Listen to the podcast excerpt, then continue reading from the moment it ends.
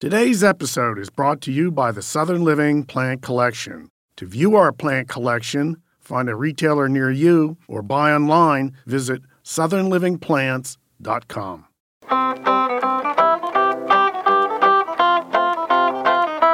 People of America, it is your lucky day. It is I, Steve Bender, the Grumpy Gardener. Welcome to Ask Grumpy, a podcast from Southern Living.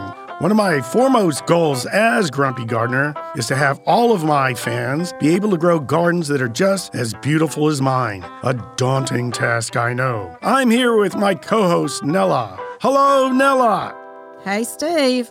Hi, Nellah. It's Saturday. Oh, great. What are we what are we answering today? All right. This is a really good question.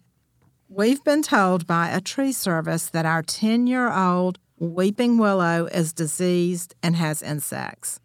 They're asking an arm and a leg just to prune the dead limbs. What do you recommend?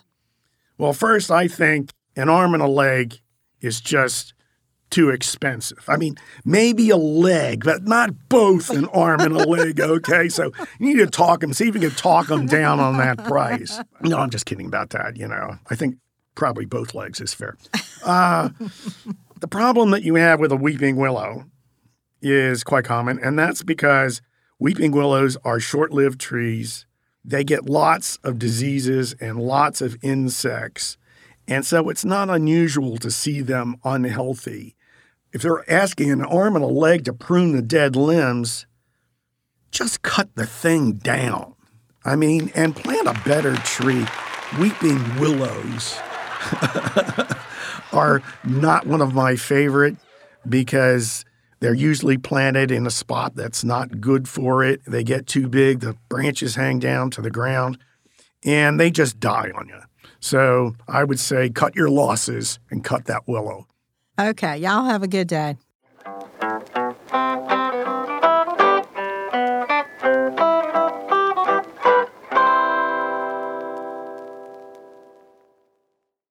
Create the perfect outdoor living space for your lifestyle with Southern Living plants. Southern Living plants bloom bigger for longer and offer foliage as stunning and healthy as the flowers. They grow more compactly so they fit your outdoor spaces, and you can prune less and enjoy more. Dig the good life with Southern Living plants. View my favorites at plantsbymail.com forward slash Grumpy's Garden and enter Grumpy for an exclusive Grumpy Gardener listener discount.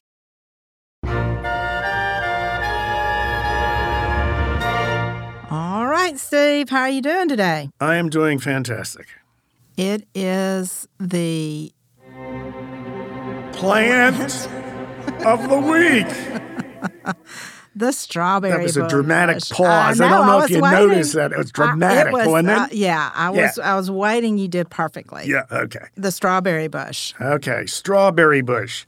Now, when I say strawberry bush, I'm sure most of you are thinking of strawberry fruit, the little vines that creep along the ground. Not talking about that. I am talking about a native southern shrub that has a couple of nicknames. One of them is strawberry bush.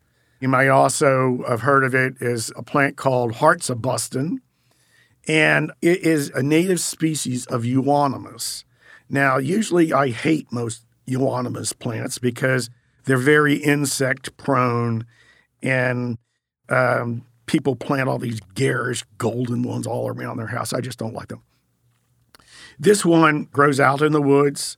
It's a good plant for naturalized area around your house. I have a woodland garden in the back. I got mine as a pass along plant from a friend of mine who gave me a start, and I plant it in the back in the shade.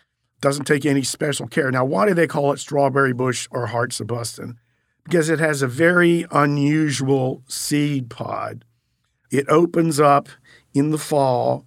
The seed pod on the outside will be red. Then it splits open, and the inside of the pod is purple.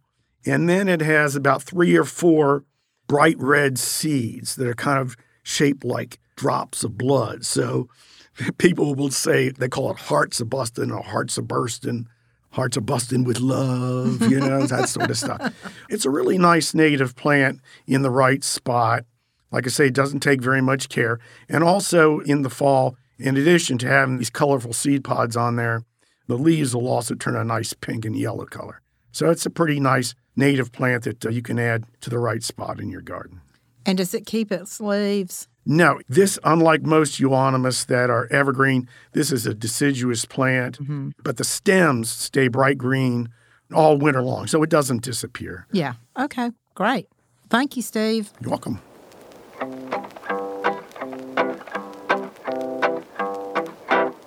Thanks for tuning in to Ask Grumpy. This podcast airs every Wednesday and Saturday. If you have a question, you know where to find me. No question goes unanswered on the Grumpy Gardener Facebook page. Be sure to follow us wherever you get your podcasts so you don't miss an episode. And we love your feedback. If you could rate this podcast and leave a review, that would make me, Grumpy Gardener, very happy. You can also find us online at southernliving.com forward slash ask grumpy.